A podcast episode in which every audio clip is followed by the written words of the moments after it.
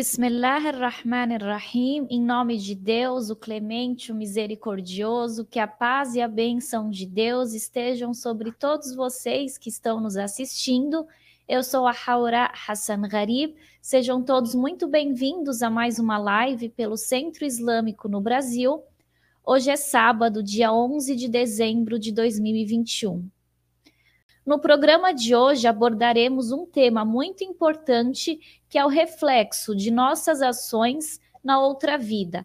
E para falar sobre esse assunto, temos a grande satisfação e alegria de receber o nosso querido convidado, o Sheik Vahid Khidabakhs, teólogo e líder religioso da Mesquita de Curitiba. Seja muito bem-vindo, Sheikh. Obrigada por ter aceitado o nosso convite. Se você quiser saudar os nossos queridos ouvintes, por favor.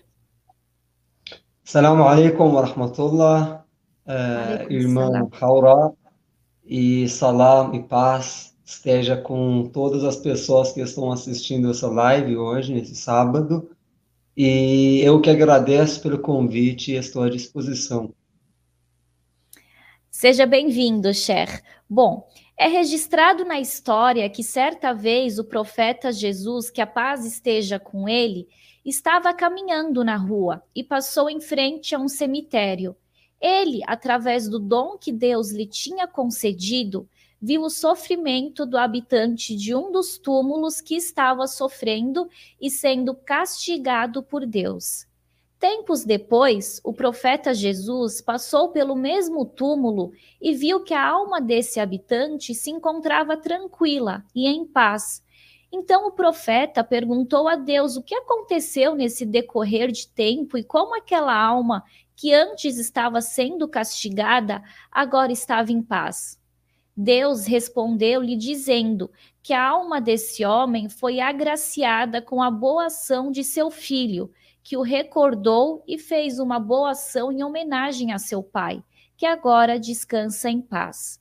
Através dessa curta passagem, entendemos o quanto nossas ações são importantes e podem influenciar e refletir tanto em nossa vida terrena como na outra vida. Toda ação tem uma consequência. As boas ações geram boas consequências, assim como as más ações geram más consequências. A minha pergunta para você, Sheikh, é a seguinte: como podemos reforçar e induzir a nossa alma a sempre se atentar e se preocupar em praticar boas ações? E além dessas boas ações, há outro elemento que pode gerar bons reflexos em nossas vidas? Será que a nossa intenção também é importante? Por favor, Sheikh. Bismillahirrahmanirrahim, em nome de Deus, o Clemente, o Misericordioso, e a paz de Deus esteja com todos os profetas, Abraão, Moisés, Jesus, Muhammad. Esse assunto é muito importante, e essa história que a irmã Haura contou, como várias outras histórias que o profeta Muhammad narrou da vida do profeta Jesus para a gente. Nessa história, o profeta Jesus estava andando, passando frente de um cemitério, e ouviu um, alguém, né, enterrado no túmulo, gritando É, pelo sofrimento.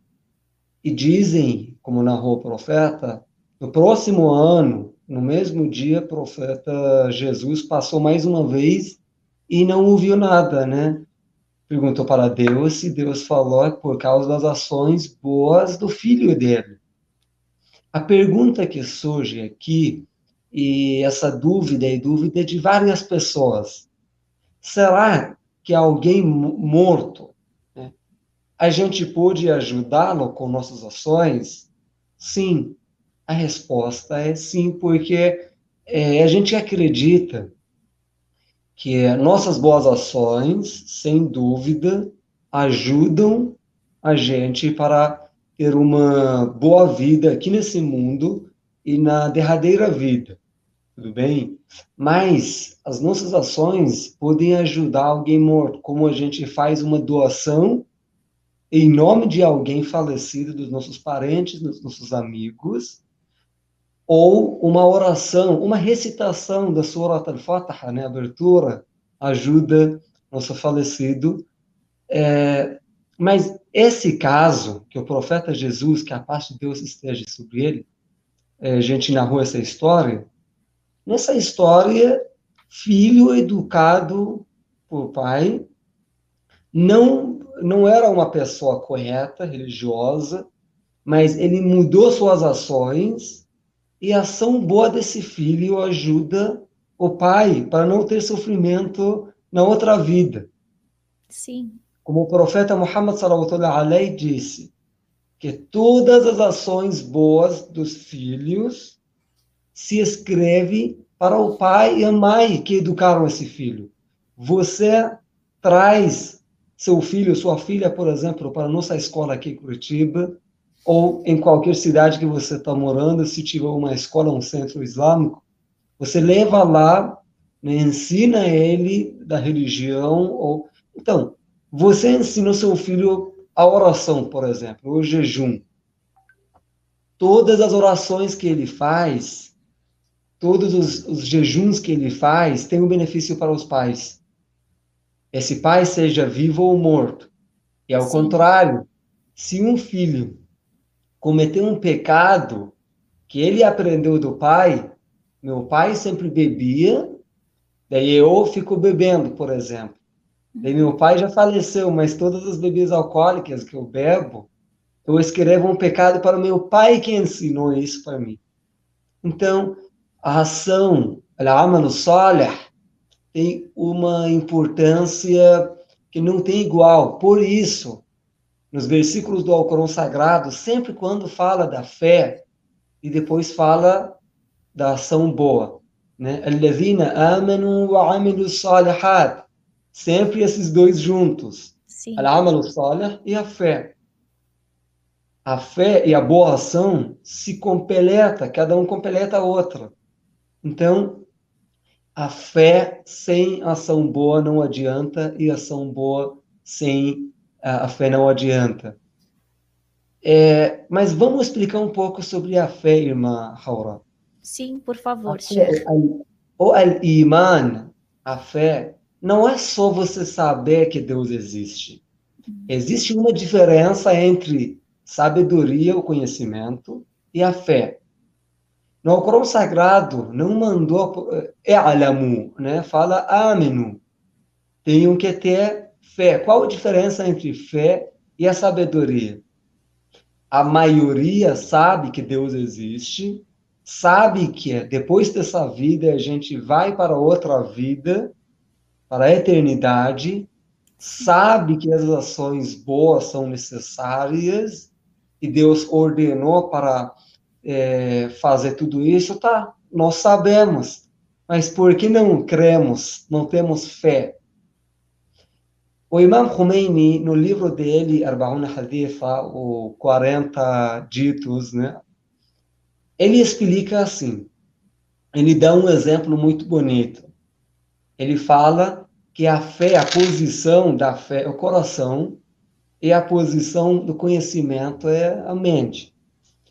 E às vezes a gente estuda e sabe que Deus existe, o Corão Sagrado é o livro divino, todos os profetas Deus mandou para nos orientar e tudo mais. Mas ainda o coração não aceitou. A mente aceitou. A obediência, al-ita'a, né, vem da fé, que a posição da fé é coração. Então, agora vamos para o exemplo do Imam Khomeini. É, ele deu um exemplo bonito. Fala, vocês todos sabem que uma pessoa morta, falecida, não tem poder nem de fazer nada.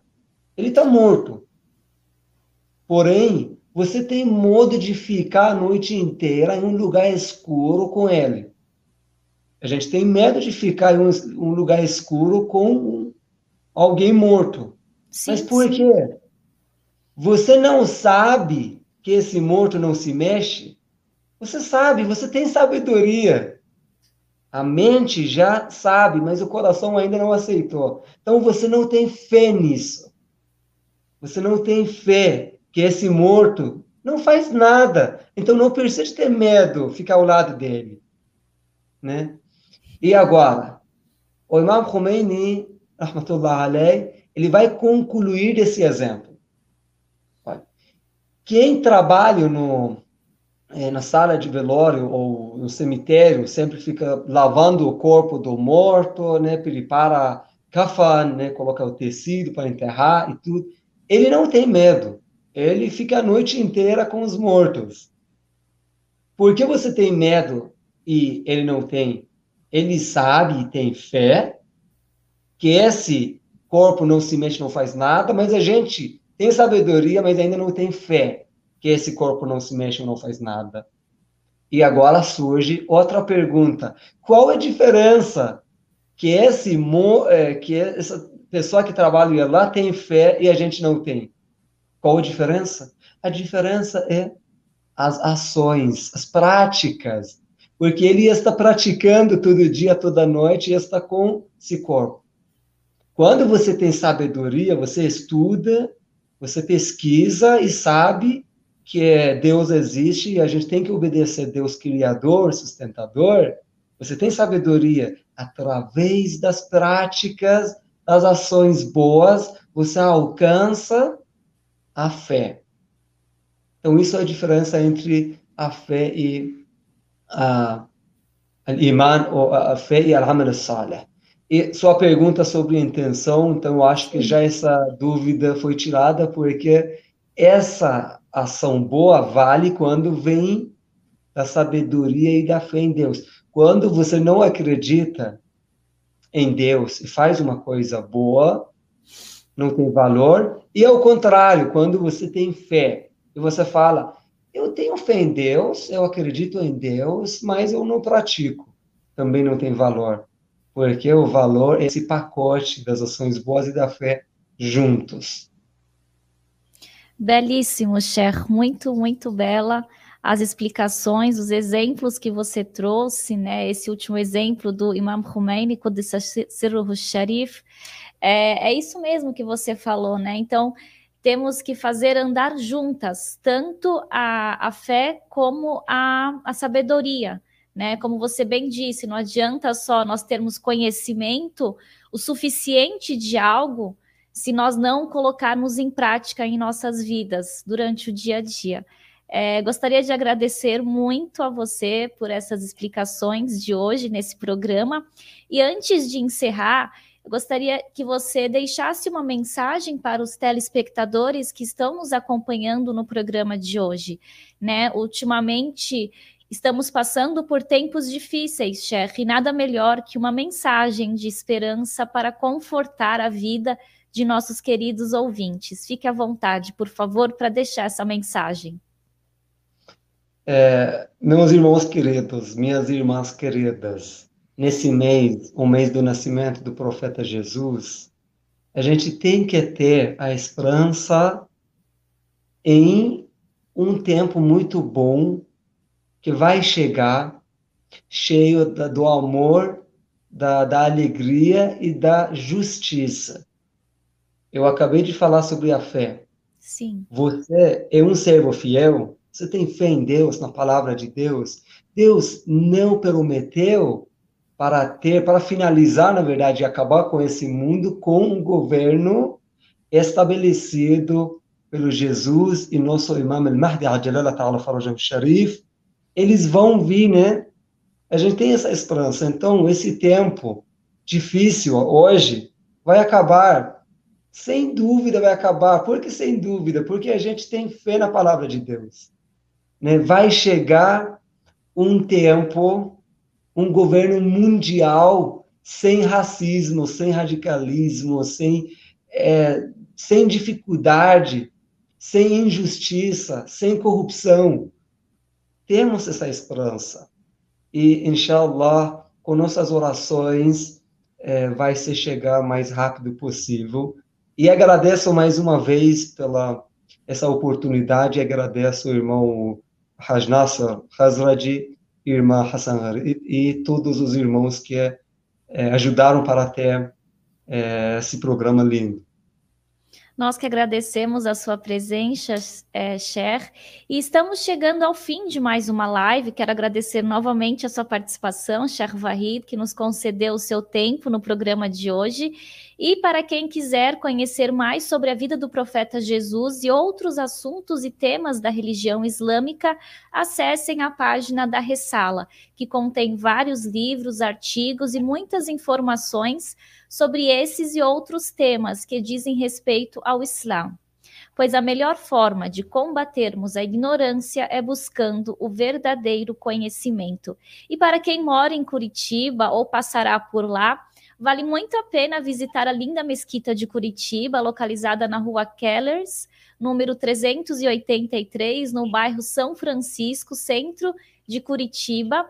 Na mesquita, vocês terão a oportunidade de conhecer de perto e aprender mais sobre a mensagem islâmica. Não esqueçam de se inscrever no canal da Ressala, ativar o sininho de notificação, assim como curtir e compartilhar essa live com seus familiares e amigos para que mais pessoas possam se beneficiar desse assunto. Desejamos a todos um Feliz Natal e um próspero Ano Novo. Obrigada a todos novamente. Wassalamu alaikum wa rahmatullahi wa barakatuh. Assalamu alaikum.